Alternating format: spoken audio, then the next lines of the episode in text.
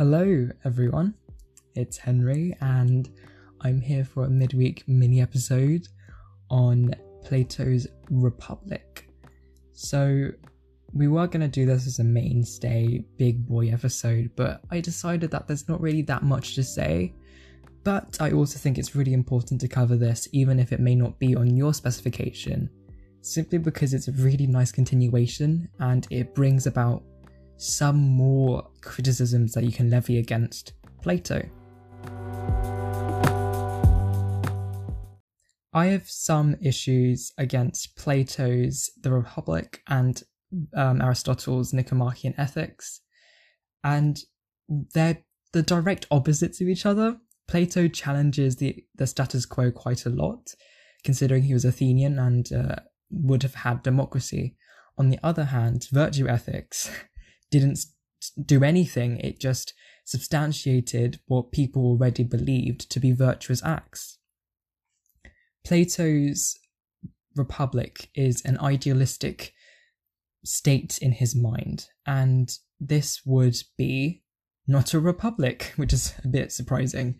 He believes in the idea of philosopher kings, meaning that under any real consideration, this is probably a tyrannical state, or at least a monarchy, which doesn't have any hereditary lines. It's a bit confusing. He uses his theory of the forms to say, well, only philosophers know the form of the good, or are very close to understanding the form of the good. Justice is a form that would be beneficial to humans, meaning that it would also participate in the form of the good. So therefore, philosophers would understand justice, and would know how to run a just and fair society. In of this itself, this has some issues, and probably one of the bigger criticism is that, well, is this really what people consider justice? When we think of justice today, we think of individualism, social mobility, social justice, fundamental unalienable rights. But his justice seems to benefit the very seat that he sits in, as of being a philosopher. Has Plato altered the meaning of just or justice to suit his argument and what he wants society to be? It doesn't have liberty, equality, fairness, freedom of knowledge, or social mobility, and I'm going to go into why. Inherently, this is totalitarian. He believes that only a small select few can recollect their knowledge from their souls, aka only a few people can become philosophers. Most people don't have the intellectual ability of doing so. So he believes that all the power would be held within philosophers, and this would be a small group. This is a this is an inherently elitist society. Plato also employs the use of the noble lie. And the big issue in this is in its name. It, it's a lie. He is endorsing not only a tyrannical state full of despots, who are also philosophers for some reason, he also believes that this state has the power to lie. And the big lie is very, very questionable in its nature. He believes to keep society ordered, people must be convinced to believe that if they are not a philosopher king, they are either part of the auxiliary or producer group. Auxiliaries are the soldiers and the guards, and the producers are the craftsmen, artisans, farmers, that kind of stuff. And outside of these groups lay women and slaves, so they don't even get to participate in society, which, even though that I do say that Plato is challenging the status quo, not including women or slaves is just what the Greeks did. This is completely stratified. There's absolutely no way of becoming a producer or becoming an auxiliary. The state tells you what you are and you do that.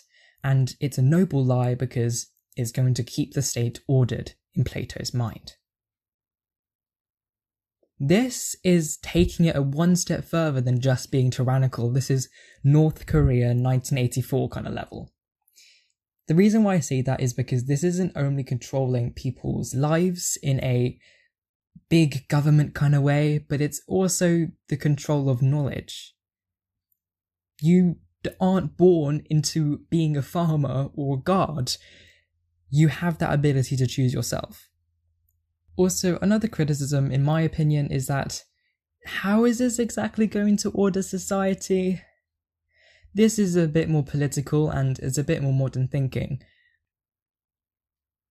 George Canning believed during his time of being Prime Minister, which was the eighteenth century, late eighteenth century, that they should emancipate Catholicism, which seems quite liberal.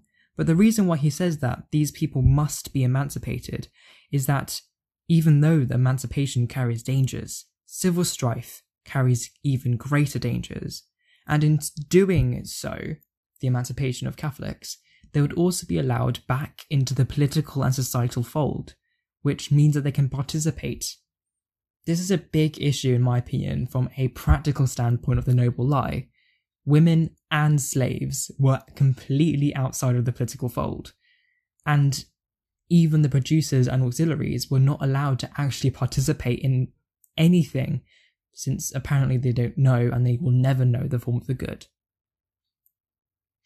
We've already got a ton of criticisms of the form of the good in itself, and the fact that Plato builds this entire republic around it is kinda unnerving, especially considering the lengths of censorship that you must go towards to prevent people from learning about, well, you aren't born a god.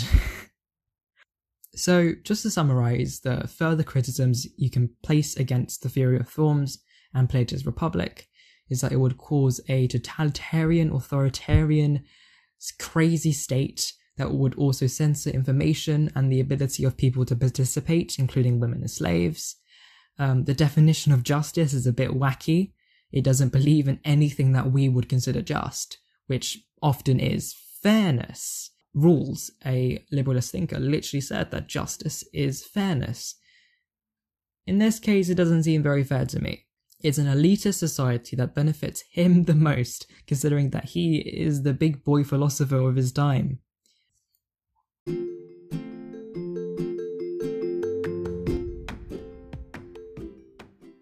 Okay, well, thank you for listening to this little mini episode of just me talking about politics again for some reason. Why do I keep doing this? I was trying to make it as philosophical as possible, but I keep descending back into liberalism, conservatism. You can tell what kind of thinker I am. Um, I hope this would help anyone, perhaps revising and stuff. Um, see you next week or something. Bye!